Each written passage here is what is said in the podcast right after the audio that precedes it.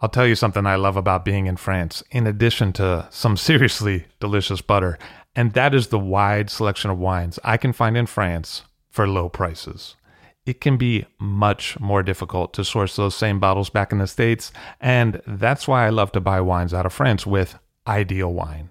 I have bottles shipped to me, hassle free. It's easy. Ideal Wine has a new auction every week and is a great source for iconic names like Huet, Louis Roederer, and Domaine Leflaive, as well as rising stars like Arnaud Lachaud, Gonon, and Tissot. Find the wines you'd rather be drinking at idealwine.com. That's I D E A L W I N E.com and have the wine shipped to you in the States. Use the promo code FIRST, F I R S T, for $15 off your first order of $150 or more. Hey, that's $15 you could save, and that is some good butter money. See for yourself at Ideal Wine. I'll drink to that, where we get behind the scenes of the beverage business. I'm Levi Dalton, I'm Erin Scala. and here's our show today.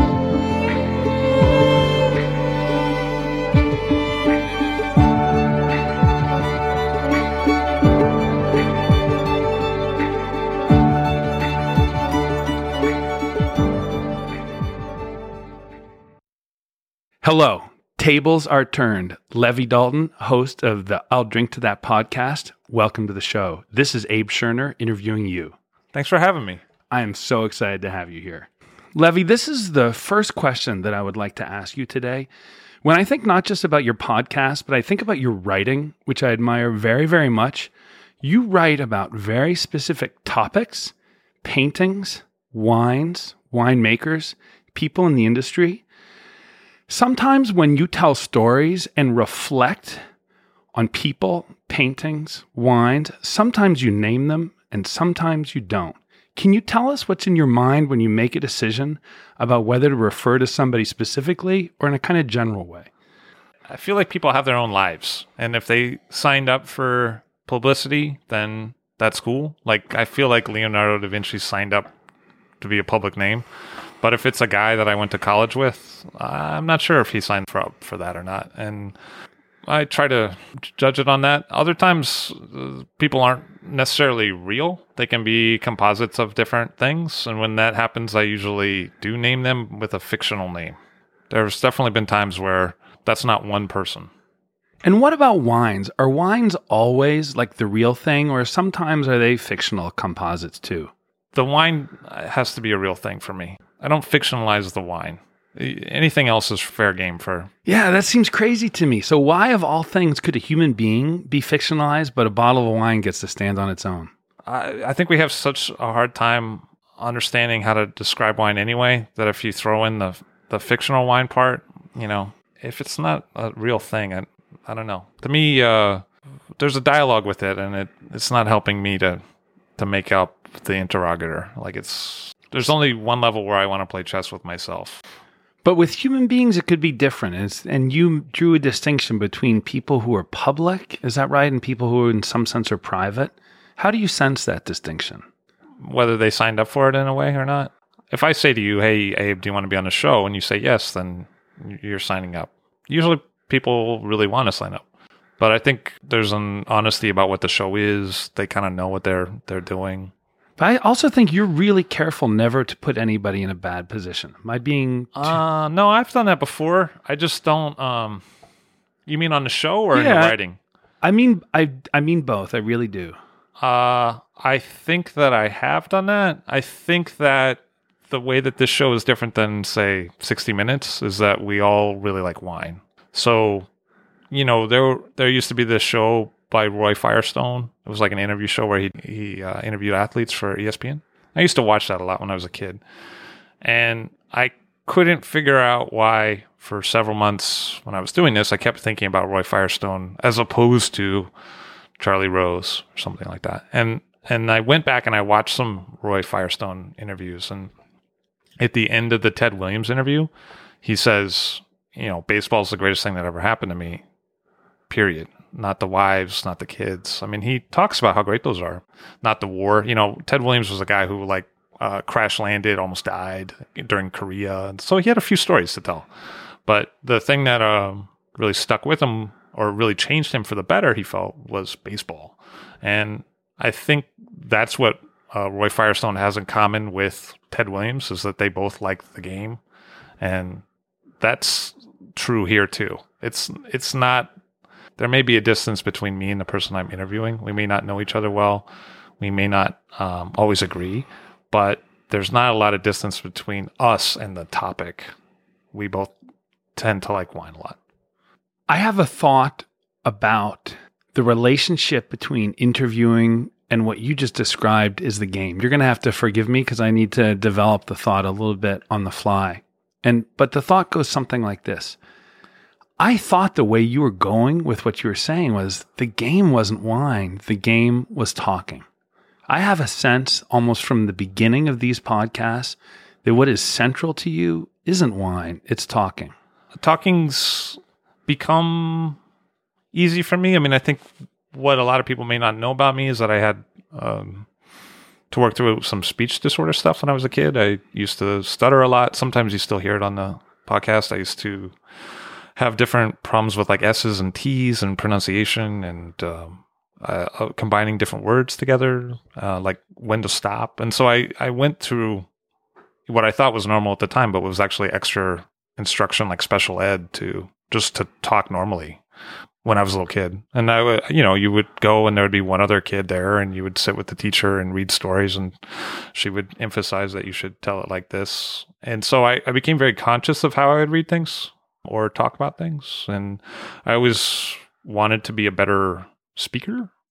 The confidence was never the problem. Sometimes, just like anything, like uh, I've mentioned to you before, sports was never my thing. I could never make the physical body part do what I wanted it to do on the mental side. So, you know, I could go out and try to play football, but it just wasn't often working out well. Like you know. I'm flabbergasted because when I when I said that that it's not wine that is central, but talking, I meant talking kind of in a metaphorical way, and it turns out that in a really not metaphorical, deeply physical way, talking has been important to you and something that you have been conscious of. It's another way you present yourself, like you know, putting on a sweater. Or, you know, I had some really important uh, for me English teachers, uh, Miss Casey and Miss Russell, that were really influential in a lot of ways. And, you know, one of the things Miss Russell had said, and this is my fifth grade English teacher, was that, you know, when you talk, you are being judged by other people. And so I at least took that to heart at, at one time. So yeah, it's, it's how you do things does really matter, uh, as in all things. And I think that, um, how I talk tends to change with the person. Yes. Know? Because it's a way that you relate to people. And that can be with tone or with pauses or any of that. It, tends to vibe in. You know, the thing you learn when you're in the restaurant business is that you end up changing to make that person comfortable or happy. Like you end up changing how you're presenting yourself to kind of vibe with them. And, you know, everyone's got tables that they're stronger at getting along with or less strong, but you can't just be like, these are the people that I like these are my people. This is who I would hang out with. So that's who's going to get good service, and everybody else is going to feel kind of out in the cold. So, you know, you, I think it becomes second nature if you've been in the restaurant business for a long time to become a little bit changeable based on who you're talking to. Do you think that the sommelier ever has any either responsibility or perhaps opportunity to change the person on the other side? Yeah, I always wanted to do that. It's not so popular now. Like that's very out of style, I'd, I'd say. Now, what you hear a lot is that the sommelier's job is to be ultra respectful of where the guest wants to go. I, I always thought you were selling the guest short on that. Give me an example of what it looks like when when you do do that. When well, you do guide the guest. The idea is to bring them to th- through something they may not know that may really change how they look at what they do and don't know. That's what happened for me. So if you know that someone is drinking something, but they would find this other thing really interesting in their progression. It gets to be a point where, just like you can predict the end of a movie, you can predict where someone's at in their curve with wine. And if you know that you have the next step for them, the next card to play that would help them see the next thing, and you don't give it to them or don't encourage them in that direction, I'm not saying force, but if you don't encourage them in that direction, you're really selling them short. You're really doing them a disservice. You're not helping them as people. It's just like if I saw that you were holding the bat wrong and we were trying to hit a ball out of the park and I didn't say to you, you know, actually, if you choked up on that for your size and the size of that bat, it would help you out a lot. Uh, It's very similar. So the sommelier at best is somehow like a coach. That's how it used to be. I don't think that that's much true anymore. What you see now is a sommelier more as a cheerleader, like for someone who's very excited and you're supposed to vibe on that excitement. You mean the sommelier is excited about the choice that you just made, or the fact that you're simply in the restaurant, or what? Sommeliers, I think, ideally talk about themselves today as being very excited about wine and conveying that along. Like You mean they just show up and they kind of they bathe you in excitement. It flows out of them. the difference between how it used to be and how it is today, I'm talking about the late 90s and today, is that it used to be like, hey, Mr. Sommelier, what do you think about these two wines, the 95 and the 96 of this? And he would say to you, for me, I think the 95 is drinking a lot better. And then you would say, okay, well, let's have the 95. Today, I feel like if you ask that question, they'll say, I don't know. Let's try them both and see what happens. I'd love to find out. And then the guest goes, Great, that's awesome. Actually, they don't say it like that. They say, I really don't know. Let's try them and find out. Like that kind of way, like excited. And wouldn't it be cool to know?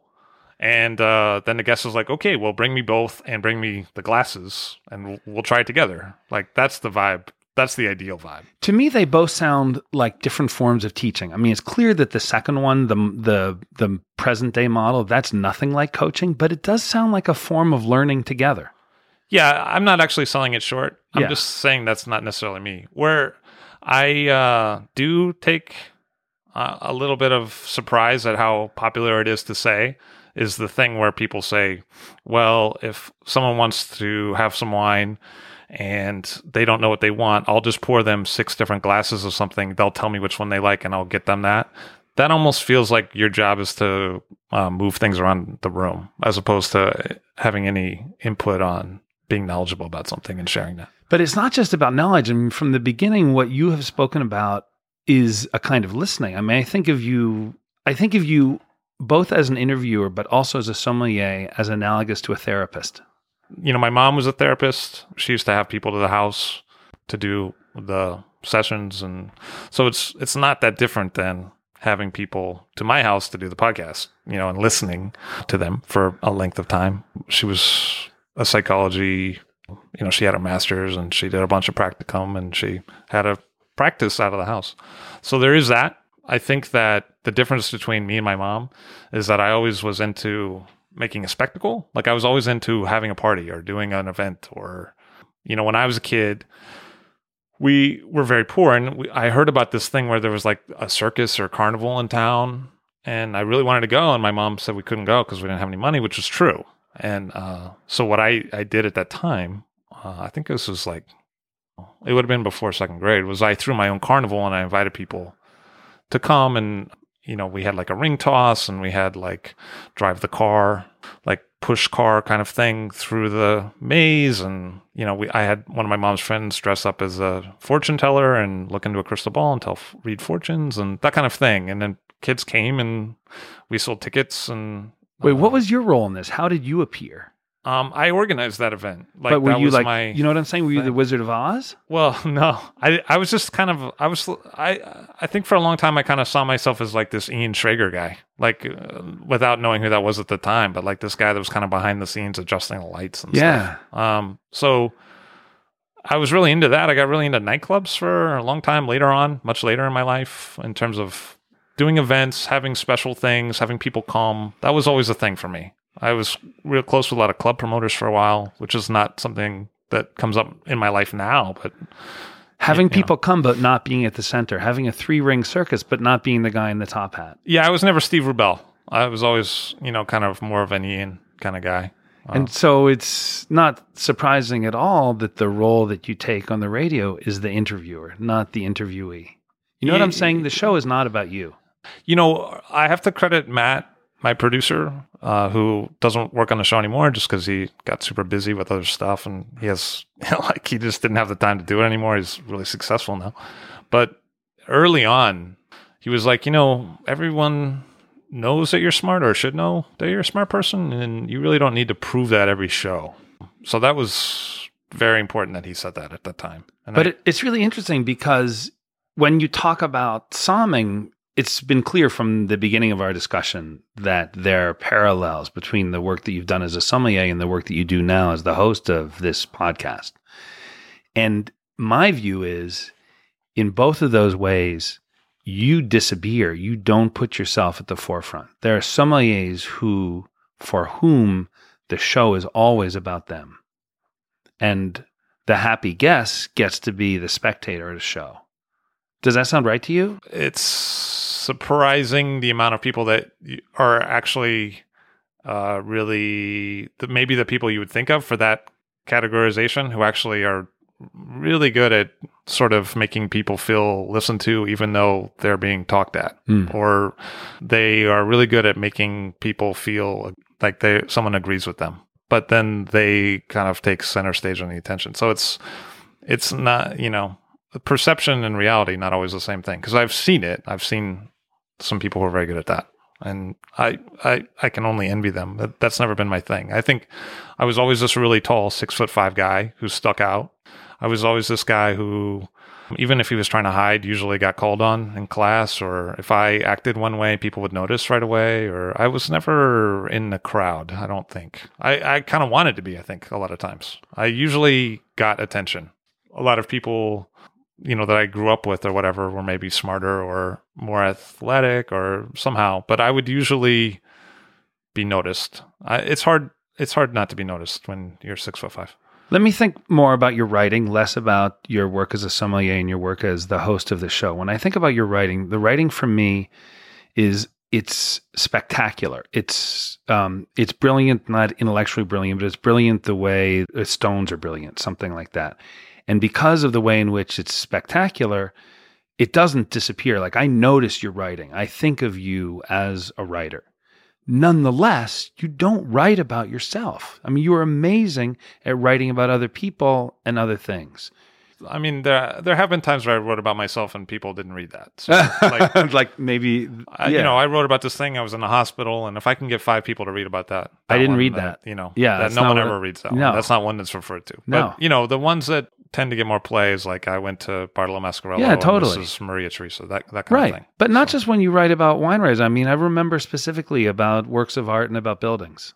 That, there's been different stages. I mean, I don't know. It's it's kind of strange to talk about because I actually don't think a lot of people read it. Like I, when you look at actually the numbers of who follows that versus who follows the podcast, it's there's a big difference. Like a lot more people listen to the podcast than read my blog. I think, but there was different stages. There was a whole period of time, and I think I was very influenced by Brooklyn guy, where I wanted to draw a moral. Like I wanted to draw a life lesson out of it, and he's very good at doing that. He's very good at showing you directions on how to have a good time, like in terms of enjoy an experience better.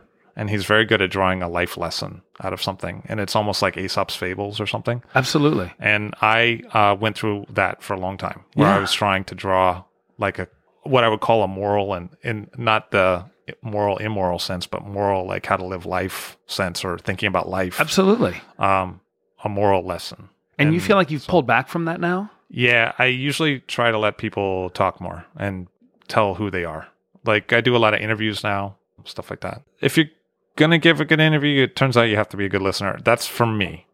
I don't know. Other people might do different things, but I found the more I was making people feel comfortable talking, the better interview. The ones I was happy with were coming out more.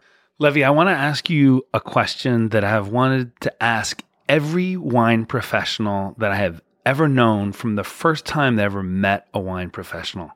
What is up with all these trips to Italy? Who pays for them? That's my first question. I've actually paid a lot to go to Italy. First time I went, I went on a Grazia tour, which was really helpful for where I was in my evolution because I was drinking a lot of California Cabernet and Merlot, and going with De Grazia and drinking those producers was a really good gateway for me. And that was 04, and we were trying the 2000s in bottle, which had just been rated a perfect vintage by the critics, by a critic in particular, and the 2001s in barrel. And it was really important for me to see that I liked the 2001s more. Why was it important for De Grazia to have you there? I was a big buyer in Florida at that time. But you weren't buying his wines, or were you? I did end up when I when I got back, I bought some of his wines. It was really more about the distributor. Florida's different. It's not like there's 130 distributors like New York. So if you're doing a lot of business with the distributor, they carry Lynch, they carry DeGrazia, they can, you know, if you're doing one hand feeds the other in that way. But th- that was also a long time ago. It was a different era. So to me, it seems like natural and a good thing. You don't really know much about Piemonte. Marc di Grazia takes you over there. You discover a whole bunch of amazing things. You come back, you buy his wines. I did do that, yeah. And then I sold a bunch of his wines when I went to Daniel because Jean-Luc had uh, bought a lot of di Grazia, and I, you know, I sold a fair amount of Sandrone at a French restaurant. And I know that that's the aim on their part. I mean, no matter how important education is to all of us, Marc di Grazia didn't bring you over there for education in some kind of pure sense of the word. I don't know. He was good at it though. Oh, that's I- really interesting. Uh, a lot of he gets sold short a lot. Yeah. Uh, one Yano, his brother, is awesome.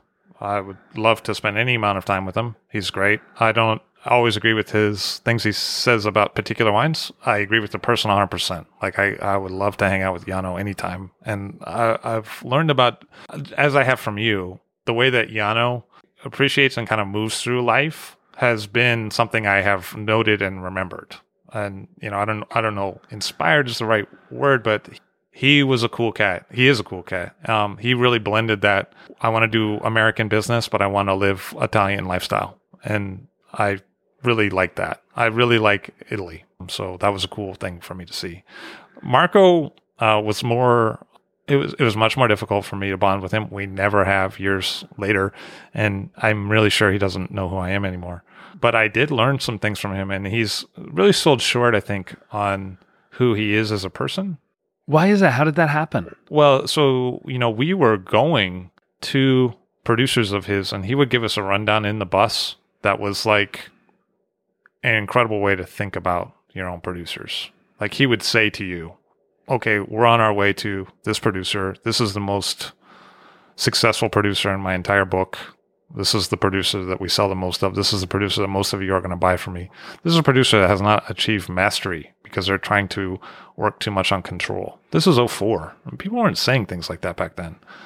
He was really using that like difference between young Rembrandt, old Rembrandt kind of thing. You know, the brushstrokes are much freer when you get older. You let things happen. You're you're okay with that kind of freedom. He was saying that back then, and he was saying how he was going to ferment Nerello Mascalese in Sicily in cement back then in 04. You know, and he was talking about how cement was a much better fermenting vessel than barrel, uh, and he wanted to go to volcanic soil to explore high elevation. I mean, yeah, uh, I don't buy a lot of Di Grazia wine today. Um, that was a very important trip for me. It was very important for me to see Piemonte. It it was a gateway for me in a lot of ways, like palate wise, philosophical wise. That was my first trip to Italy. Um, a lot a lot moved. I, I knew what I wanted. I think after that, I didn't always pursue it at any given moment, but I knew what I wanted. So the trip was deeply educational for you, not just it didn't just achieve some commercial end. I mean, I think it did both. Yeah. I, you know, I definitely bought Pura when I came back and stuff. So this is what I'm wondering. I wasn't I wasn't like trying to push you into a corner about commerce versus education. In fact, just the opposite. I've wondered about something that is really part of our industry, namely the role of the wine educator. I can't think of another industry that places such a high commercial importance on education. That's something I've often wondered about. Why is education so central to selling wine? I think it's the big consumer product that has to be explained to people. Like you walk into the microwave place and you're like, okay, that one's got five features, that one's got 10. I don't know. I like the look of that one. That one seems to move faster. Let's buy that one.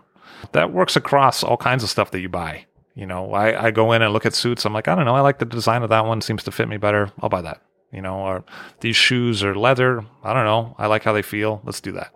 Wine, uh, you really, historically in America, I feel like we've needed a translator for this experience. Almost like we've needed a guide, or, you know, you could get mystical and be like, we've needed a shaman or somebody to bring it into terms that were more comprehensible to us. Like, imagine in the old days, you have a disease and you need to come to grips with that somehow. And the guy tells you, well, you need to be closer to the buffalo spirit or such. You know, not that I know what I'm talking about right now, but that would help you do this. At least then it becomes comprehensible to you what you need to do. That changes your whole attitude. Like you have some control over this situation. Um, I mean, wine can be the same way. Oh, well, you need to triple decant that. Even if it's wrong, someone saying you needed to do it, that was very helpful. I think now I I would also say I think there's been a long period of time where the the snobbishness uh, that's ascribed to wine, which I think you have a hard time finding in wine now, but it's easy to find amongst bartenders, for instance. I think that has to do with the divide between the customer knowledge and and the professional knowledge.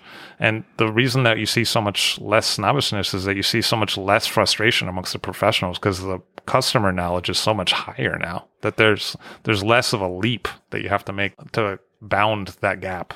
And you have so many more people coming in that you can really vibe off of who are really smart, really cool, really interested in wine. It's a whole different thing now. The, that whole thing w- that was summed up as some kind of um, chasm of uh, of snobbishness is really, I think, mostly gone. You really have to search it out for wine, whereas it's easy to find in other areas that are. But what you know, what sometimes people point to to is a kind of either counter snobbishness or what you might call hipster snobbishness. You know what I mean? Like if you don't drink sherry, you don't drink wine from the Jura, you're not cool.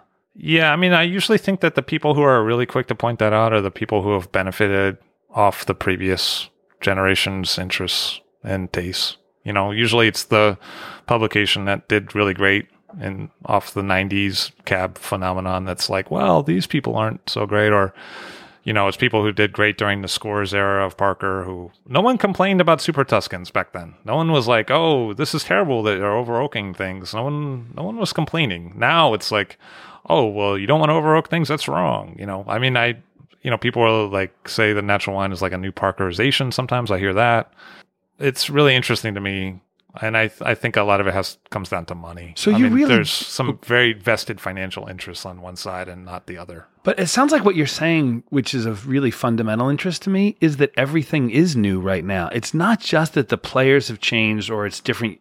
You're shaking your head. So tell me more about this. How everything really is new right now. I mean, I didn't know that that could happen. I didn't know that could happen uh, either. when I was starting. Uh, but when you see it happen, when you see a taste go 180 degrees, It used to be a guerrilla war, right? You used to go in and used to really root for the underdog team, but you never thought they were going to win. And then they started to win games.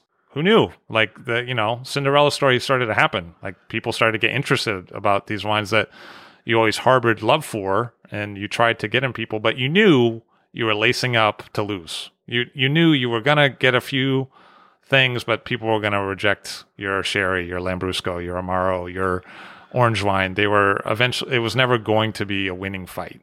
And I was cool with that. I was, you know, one of the things when I used to watch a football game with my dad, he said, you what, you, you root for the underdog. It's lame to root for the team that you know is going to win. Where's the fun in that? And I, I think if anything, what I really do is it's not that I talk. It's not that I know about wine. It's not that I educate. What I really do is root for the underdog, and I do that my whole everything. Everything. The the whole thing is that. So you know, I think the difference between me and other people is that that I uh, that sometimes gives me pause is that I don't I don't associate whether I want to root for the underdog with whether it's trendy or not. Those are different things. It, it needs to succeed on a bigger level than that. And if it if it becomes trendy, I don't hold that against it. I think people do that sometimes. Yeah, totally. For instance, sherry and wines from the Jura. There's really big divides in the market now, and there didn't used to be. I think there fundamentally used to be one market. Like you were into wine, you were into this kind of wine, and now you see different markets. And when people go downtown and try to sell Bordeaux and they find out that people want Jura wine, suddenly they're more cool with Jura wine. You know, there's more of them on the list and they're okay with that. You know, I think a lot of it has to do with market. I think that the reason the West Coast doesn't seem to like natural wine is because there's a couple reasons. One is there's a whole California wine industry out there that's not really embracing it. And the other is that a lot of that wine has to go through the Panama Canal and it doesn't taste the same over there. It's warmer when it goes through that place and that's not helpful for these kind of wines and they're actually really tasting something different and it's not working for them it's not working for them. That's why you see so much criticism of it from places that the distribution channels are different than new york. I, I really fundamentally believe that. I, I, I think there's a real different understanding of a wine like Radikon in italy in new york and in colorado or california where distribution is different of how the distribution chain of how it got there. I don't i don't think it's people are wrong. I, I think what they're tasting is different. Levi, I want to ask you about movies. Sometimes I worry that when you have a discussion, three or four people at dinner or at a party, when you have one of those discussions like, what are your favorite movies, that it can be come as bad as talking about your dreams because it's can be really hard for people to share what what they saw in a movie. But I'm still going to ask you like a dinner party question. Tell me about some of your favorite movies. I think a lot of the movies that I liked originally, thinking back, were about me trying to understand people and also women in particular. So I used to watch a lot of new wave film uh, from the 60s, you know, things like Eric Rohmer. And I, I wonder, like, why was I so drawn to that? Why am I drawn to that?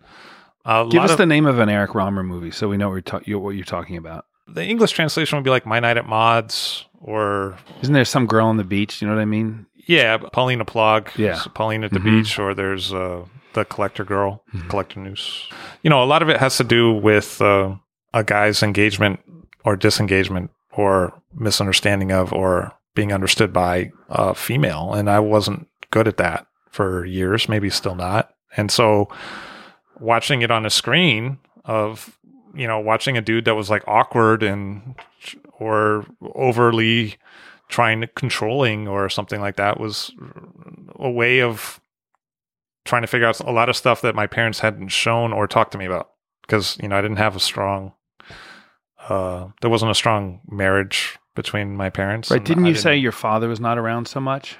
yeah, I mean, uh, they divorced early, and you know, I would be with one and or the other, but I wouldn't be with both. Hmm. And there weren't a lot of strong like relationship role models. I was, I didn't have an older brother. I don't know. This goes. I mean, it's kind of sappy, I guess, but I think a lot of it was that I wanted to stare at people. I stare at things. I stare at people, and or at least I did till in New York when I feel like that gets you killed here. But um, I really try to figure people out. I like look at them. You know, we can talk about me speaking, but I was uh, visual memory was a big thing for me. So I would kind of just kind of stare at things. Theaters are made for that. I mean, what I had to find out after a long time is that the cinematic thing with girls is not really true a lot of times. What do you mean it's not true? A lot of what you learn from a movie is not real, like in terms of interacting with people. And it, it really actually is often not true at all. It's so interesting. So- You weren't turning to these movies for entertainment. You were turning to these movies for instruction in the real world. I didn't know this at the time. Yeah. I just think that now, looking back, Mhm. uh, I just knew that there was something going on there and that I was into because I used to watch a lot of films, like a ridiculous amount of films. So, I mean, why is that? You know, you think about what you did, whether that was anything, you know, a few years ago. Why was I so into that sports team? Why did I, why, why did I like those pair of pants? You know, was that hip then or? Did somebody ever say to you, John Ford, he's a really amazing director. You need to watch John Ford movies. Godard said that to me in his writing. You know, that was the thing. So did It's- you watch him?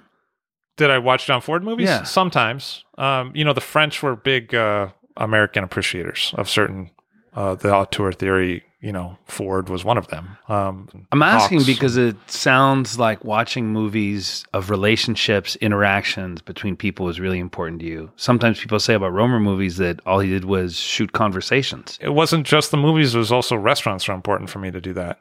I needed to do repetitive social interactions to figure out what worked because I didn't know. I was really not a. I, I'm, I was never a popular guy. You mean that working in restaurants was a form of instruction for you? Yeah, Not it- hanging it- out in restaurants, but working. working them because you have uh, the same interaction with people over and over again. Like, what kind of water would you like? Did you want to start with cocktails? And s- ways of approaching that interaction dramatically change based on them and you, and and you actually get a grade at the end, which was very helpful to me. It was like, oh, it didn't work for them. They left me a five dollar tip, or it did, and that's a hundred dollars, and that was very. I needed that, and I needed to see what normal people look like. My my parents would go into very emotional different levels. Like I needed to know how normal people interacted, which was often just much more calm. What an what an amazing thought that in order to learn about that, you go to a restaurant and work. You don't go to a cafe and watch people. You go to a restaurant and work. I did both of those things. Yeah. I used to hang out at a lot, coffee shops a lot. I used to hang out at nightclubs a lot where people can't see that you're looking at them because it's dark. I mean, uh, you know, I don't want to say like creepy style, No, no, no, I know. but and um, I mean, uh, watching people has been a big thing for me. it's just it's so interesting because the camera watches. So the you as a watcher, you in a nightclub watching, you in a cafe watching, you as a spectator in a movie theater who has a, a particularly strong connection to the movie itself and to the movie camera All of that is one thing. It's uh, so amazing to me that that is paired in the same human being at the same time in his life with service. They're so different. You know, I was not good with free time. A lot of things would go wrong. Like I, you know, I needed some direction.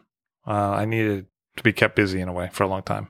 I, I also had uh, sleeping problems. Like I couldn't go to sleep unless I was exhausted, and uh, you know, the restaurant industry really provided all that. The restaurant industry will really keep you busy all the time and for long hours. If if if you want that, it's got that. So it you know it it worked out. Plus, it just seemed like I was in the coolest place in town a lot of times. You know, Lenny Bruce said Yes. that you know he could in one of his last comic sketches he said that he could see why people went to Catholic church because if you live in this rat hole and you go to Catholic church and it's this really great Gothic cathedral, I mean, isn't that great? Wouldn't you love this experience?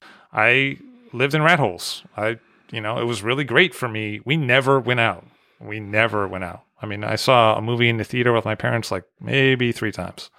We, you know, we didn't go to restaurants. We ate at home, and it was very exotic for me to go and be in these places. It was, it was great. I just was very curious about it. What happens back here? What do you guys do back there? What is, you know, what's it like behind here? How does this happen?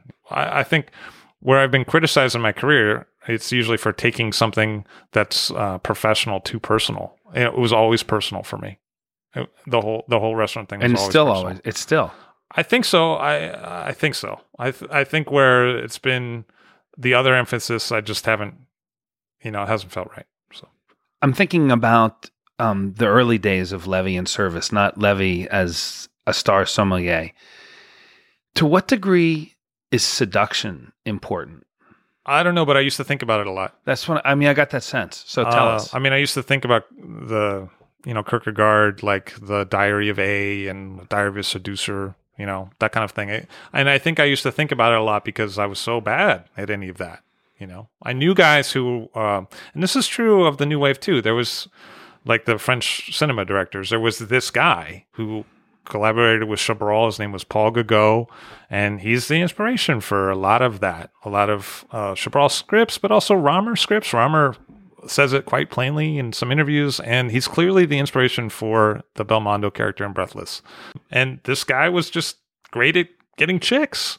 And they just went for him, even though he was obviously a bad boy. And he ended up, you know, he ended up not working out for him, but for a long time it did work out for him. And I was always fascinated by guys like that because that never happened to me. I, you know, I had pimples and I was really awkward and I, um, you know, I could answer questions in class or I could say interesting things, but when it came to gym or PE or any of that stuff, I mean, I was the guy who was terrified to do any of that stuff. And girls knew it, and terror is the last thing that girls want to hang out with. That's not what they ever want to be around. So you studied him, but he didn't become a model for you. I don't think he became a model for anybody. Bre- Breathless, okay, maybe Breathless is a critique of that guy. It's Godard saying, uh, "Don't you see how this guy is screwed up?" And Godard says it in the way that he says it, which is that you know West Western culture screwed him up. He's you know this guy watched too many movies, and he he believes the fiction of movies. He believes the Bogart myth, which is if I act like a gangster, girls will like me more. And it turns out that by doing that, he uh, pushes away the one person that really does like him already. And he really screws it up. And that's what Breathless is about. And I've seen it enough times to know that. I just know that. That sounds And- almost too moral to me. I mean, there's there's there's something about the way you've just presented it that really makes me hesitate, as if what Breathless was was a deconstruction of something that has um you know a moral that you can cash out. What about the later films of Godard would make you think that the first one wasn't a moral one? Like, I mean, they're all diatribes, you know? Okay, is it possible for a wine to have the same standpoint, the same thrust? What I mean, is it possible for a wine to be a diatribe? A movie's a diatribe. That's something we can grant, we can imagine. Can a wine do that? I mean, now that you say it, I guess the answer is yeah. I never thought about it that way, but there's, it seems to be. It also seems to be more like people seek out ones that are counterexamples. But I mean, Give us an example. Cornelissen, it's obvious that, you know, you could say he's searching for something different, but it's pretty obvious that he's manning the ramparts against something too by the decisions he makes. So I think that in general, in our profession, we tend to have a high degree of admiration, maybe affection, even more than admiration, for people who show lower degrees of self awareness, as if innocence is one of the things that we prize. I think it's there's a lot of people who are pretending to be a lot more innocent. I'm not even talking about Frank anymore than they actually are. I mean, I it seems to not be cool anymore to uh, try to be smart. You know, there, I think there used to be a style of writing where people tried to explain long form and show that they were smart. You know, it's a kind of uh, writing, and Yeah. I, you almost never see it anymore. And I, in a way, uh, kind of channeled that change, I think, or tried to engage it in some way when I wrote a piece uh, that was about natural wine, ostensibly, but it was about reading old letters on a shed, and I was really going back to that actually happened to me, and that was a childlike gaze. So I was going back to a childhood memory to pull that out. For me, there was a certain innocence. If you read that piece, there's a lot of there's a lot of non-eloquence. There's a lot of coinages that aren't words. There's the way a child would talk, and that's you know how I engage with that. I I, I think it's an it's very Rousseau. It's very New Noble. It's very primitive. Is in so Relate that for my sake to winemaking. Is there winemaking that's like that, that's childlike, that's primitive? I mean, I, I mean, I can think of some examples, Please. but I, I think people would take it the wrong way if I said their names. Ah. Like, I don't. I'm. Uh, it's interesting. We're back to the first question that I asked you. Yeah, I mean, I want to understand more than prescribe. You know, like uh, I think I okay. So I have the thing about I want to bring people along with wine, but I want to do it at the pace that's going to engage them and not turn them off. And I'm not saying that I've been wrong so many times, like so many times, and I think it's a real key thing to know about yourself that you can be very wrong in your understanding of a wine. Um, I've Give us an example. I don't care what the particular wine is. Let me know what it means for you to be wrong about a wine. it- just in general, being wrong is a huge thing for me, and I've only recently, maybe not come to grips with it. You know, it was I, you know, it's like being called out for being the awkward kid, or it was a big deal to be wrong.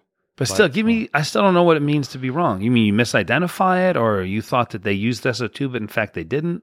Uh, I didn't do stuff like that. I mean, people didn't talk like that way in the 90s. Uh-huh. You know what I mean? Nobody talked about SO2 Yeah. until fairly recently. I would do things like, you know, this is not good or this is oxid. I mean, okay, so some of my favorite producers today, my very favorite producers, Giuseppe Mascarello and Bartolo Mascarello, these are both wines that I denounced the first time that I had them, right? These are both producers where I said, this is hype. I don't get this. This is stupid in both cases.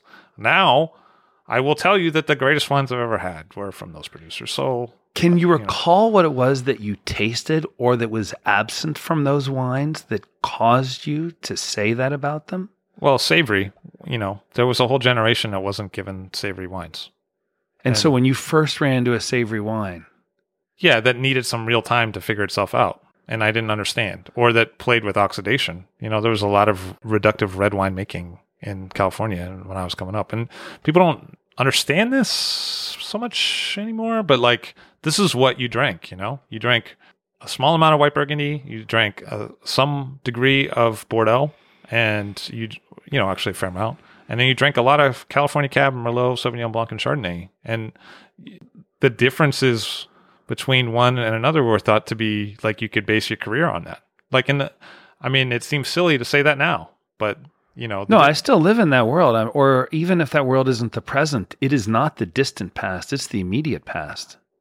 I guess, but there's a whole generation out here that doesn't know anything about that. So when I, they just don't, you know, if I, I, love it. So it require it would require time travel. for me to say, you know, it used to really matter the difference between the 96 and the 97 Matanzas Creek Merlot. That was your part of, big part of your job. Like, I don't think people would vibe on that. Like, they would, you know, that just makes me sound like an old man.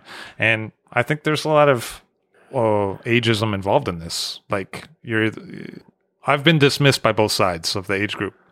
So, like, I think there's, there's a lot of age bias on, on these kinds of things. I'm to say something uh, that will lead to a question. It's just an observation that I've made. I'm much older than you, but I haven't been in the business longer than you because I had this whole other life that went for four decades before I was involved in the wine business at all. I came in at the transition between wine buyers being 50 year old men and suddenly being 26 year old women. Yeah, it's And a huge change. It's unbelievable. And it went from black to white. It was like a well, glacier. it, it didn't because there are no black people. And if Ah. it ever did that, that would be really interesting. That would be amazing if there were black people or Hispanic people right. because there's not. And we we should remember that. This Yeah, is yeah, yeah, a- no. this is a, a white guy thing to do. This wine thing, and you know, Carla's not a sufficient counterexample. Pascaline. you mean No, I'm so sorry. a you said a person? whi- no. You said white guy. I'm moving. oh okay through the It's- I, steps. I think it's a white person thing to do. yeah. I mean, So- certainly there are there's plenty of different uh, gender and sexuality preferences in the wine business that is very successful, and different nationalities. There's not a lot of black people. Why is that? I mean, I, I could come up with a lot of different reasons. I'm I'm not going to because I think it's like gonna very Is it a third rail? It's very much gonna move into a, a region where I don't know what I'm talking Yeah, about. yeah, yeah. And I'm gonna open myself up to Yeah. all kinds of criticism that I don't I don't Yeah. I don't know why. I mean, I have some ideas, and they're just I'm not in touch with these. I haven't researched it. I don't know. You know. It And is amazing, though. And so the reason why I had to ask about Carla and Pascaline is because in many industries, doors are not open for women. It's interesting the degree to which. You know what's not open in the sommelier world is jobs for old guys. Yeah, yeah, yeah. And there's no, No there's no jobs for old guys. And when I see conferences for women empowerment and wine, I think that's fine. But Yeah. where's the empowerment for dudes that are 45? I mean, very, very interesting. Or anyone that's 45, women that are 45. You know that a very important part of my job is selling my own wine. I am shocked when I have to present my wine to anybody who's remotely close in age to me. We It gave up like on the mistake. idea that you could grow into this business. We gave up as a culture the idea that you could grow old into this. Like it used to be that eh, you can go to Daniel and still see this. You can see guys who used to be busboys who are now maitre d's and they're 60 and they still work the floor and they have knowledge to share. Or you can go to Japan and see this. That you can go to a culture where they value the wisdom of old people. And we value right now, it seems like the ideal is to have Justin Bieber on the floor.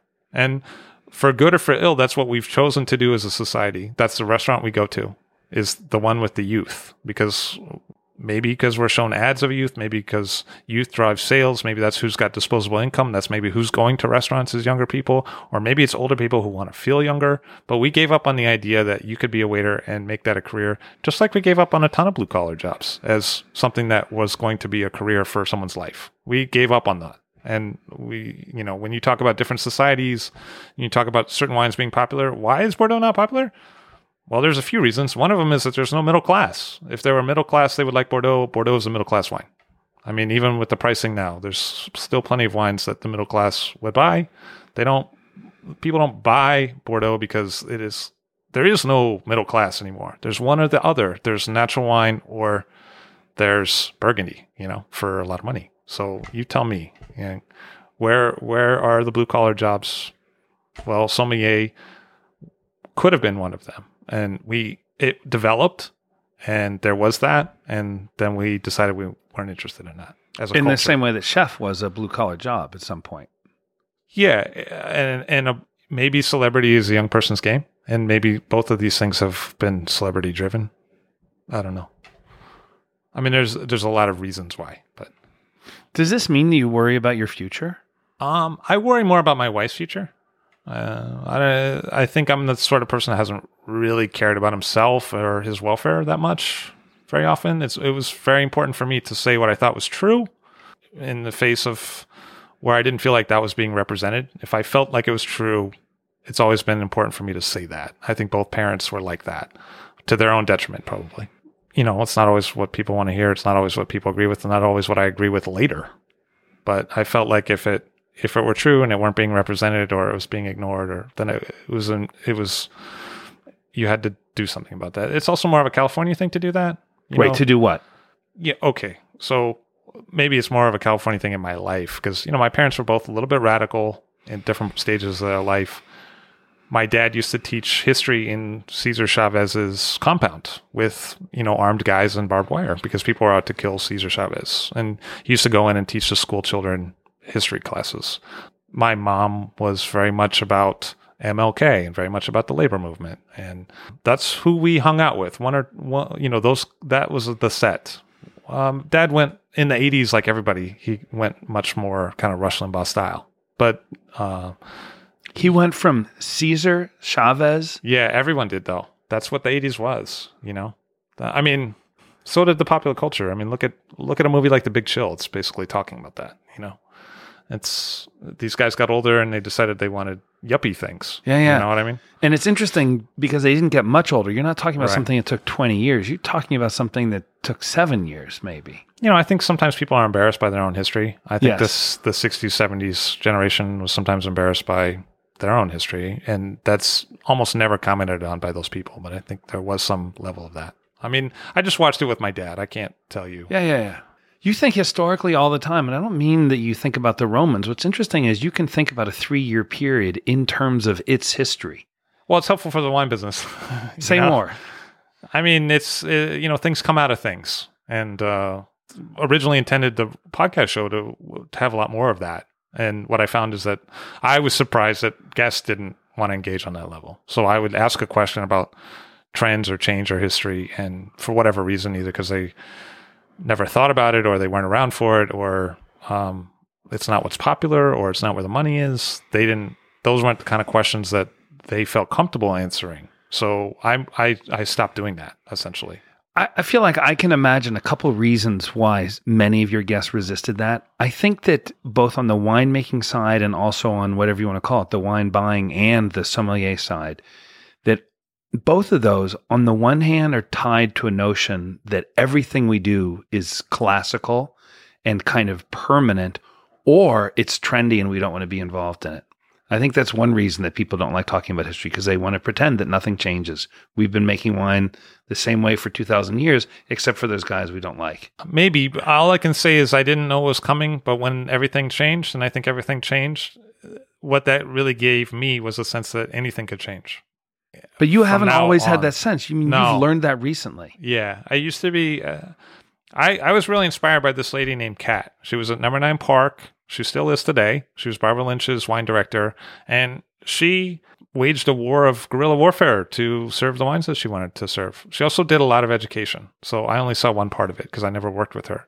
I mean, she did a, a phenomenal amount of education, and I didn't really realize that till later. That makes things work. However, she also didn't return phone calls from people she didn't want to see, and she wasn't around for things, and she she was passive aggressive. She was a passive aggressive wine buyer, and I learned how to do that to move the brands that I wanted to move, which I didn't think of as brands. I thought of as causes. You know, I wanted to see Sherry go, so I put it at the top of my wine by the glass menu. I wanted to see people find out about these wines, and I tried to do what I could do to do them. And a lot of that meant removing more obvious things from the list so they didn't have that crutch.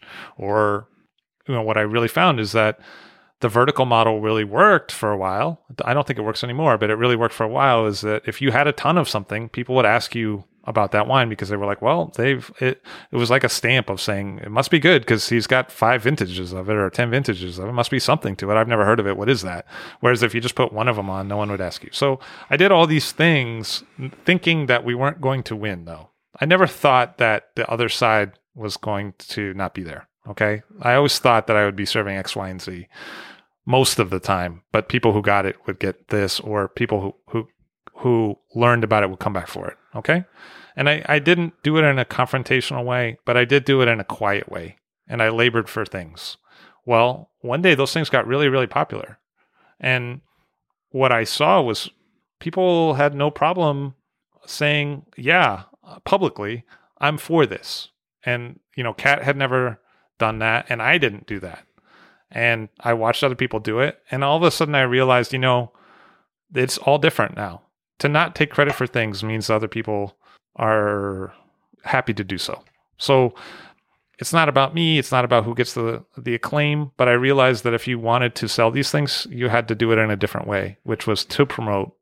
It, it was the difference between confession and profession. You know, It was the difference between Catholics and Protestants, right? Like a guy comes in and he sits down and he says to you, "You seem to really like this," and you say, "You got me. You're right. I really do. You, you know, you should try it. It's I really like it." And he says, "Well, maybe I will." You know that that that seems to me to be a, a confession and a profession. I'm out on Twitter and I'm like, "Come get it. It's awesome." And that's part of the the Protestants had a sense of this was the right way, and I'm going to profess that. There was a big change for me to move from one to the other, and I'll I'll be really frank about it. It was Joe Campanale that really was the model for me saying, "Oh, okay, people can profess to like these things and be successful whereas I like the same things, but I had kept it quiet. I had you know, kept the light behind the bush, that kind of thing. And so, an example of your professing is the amazing moment when you put together the orange wine tasting? No, that was a confession, and it was almost like Dada. Like I almost, it was a small. The original one was a small group of people, and I did it like you would do a cult Cabernet dinner, except that it wasn't cult Cabernet. And so at that time, I gave it the classical treatment, but for something that wasn't. So for me, that was like that was the joke, right? That And was be- the implied joke. It was confessional because it was a joke, even though it looked like a cult Cabernet dinner. I agree with you, and that's why I didn't get it. And also, those were my wines in a certain sense. I don't mean wines I made. I mean, that was already the world in which I was swimming in. So I didn't see it as Dada. I saw it as a kind of celebration. Thus, I mistook your confession for a profession. Well, I mean, it.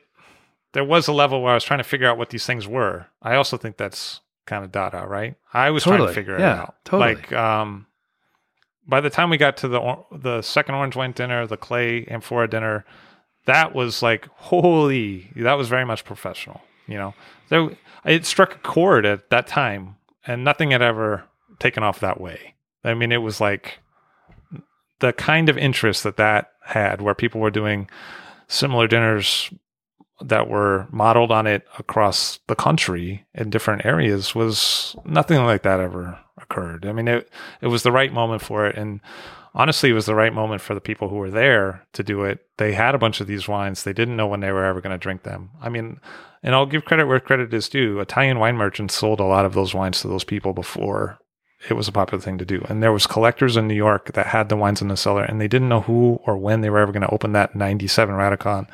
And what we were able to draw on that. It's like when you do a BYOB dinner on a, a, a theme that's been rapidly or regularly done, you know, over the years, you get some degree of something. But when you do it on something that there's never been a, a promoted BYOB thing, you get just incredible treasures. And at that orange wine dinner, we got treasures that you would have trouble ever um, replicating today. I mean, we had 97, 2000, 2001 Radikon and Gravner next to each other, um, a Ribolla. So you can really look at it. And those are key vintages for someone like Gravner, where he switched to clay in 01. And you can really see across channels. But the thing, and I learned this, is that you can't actually treat those wines like cult Cabernet because they are much more mentally strenuous and they require a lot more serving detail in terms of aeration and temperature. And there's a lot more you need to do. You need to really think of them as like Barolo, and then you you can succeed. But it it's not actually a good idea, and kids should not try it at home to open up like 45 orange wine in one evening. And people left early. I mean, it was people were like, "What the fuck? I, I can't do this anymore. I need out," because the, the rhythms were different. You know. Levi, I feel like your last answer has tied so many things together. I want to make use of it as an endpoint for our discussion. I want to thank you from the bottom of my heart for all the work that you've done. Well, thanks, Abe. Uh, thank you very much. I'll Drink to That is hosted and produced by myself, Levi Dalton. Aaron Scala has contributed original pieces. Editorial assistance has been provided by Bill Kimsey. The show music was performed and composed by Rob Moose and Thomas Bartlett. Show artwork by Alicia Tenoyan. T shirts, sweatshirts, coffee mugs, and so much more, including show stickers, notebooks, and even gift wrap, are available for sale if you check the show website, illdrinktothatpod.com. That's I L L drink to that P O D.com, which is the same place you'd go to sign up for our email list or to make one of the crucially important donations that help keep this show operating. You can donate from anywhere using PayPal or Stripe on the show website. Remember to hit subscribe or to follow this show in your favorite podcast app, please. That's super important to see every episode. And thank you for listening.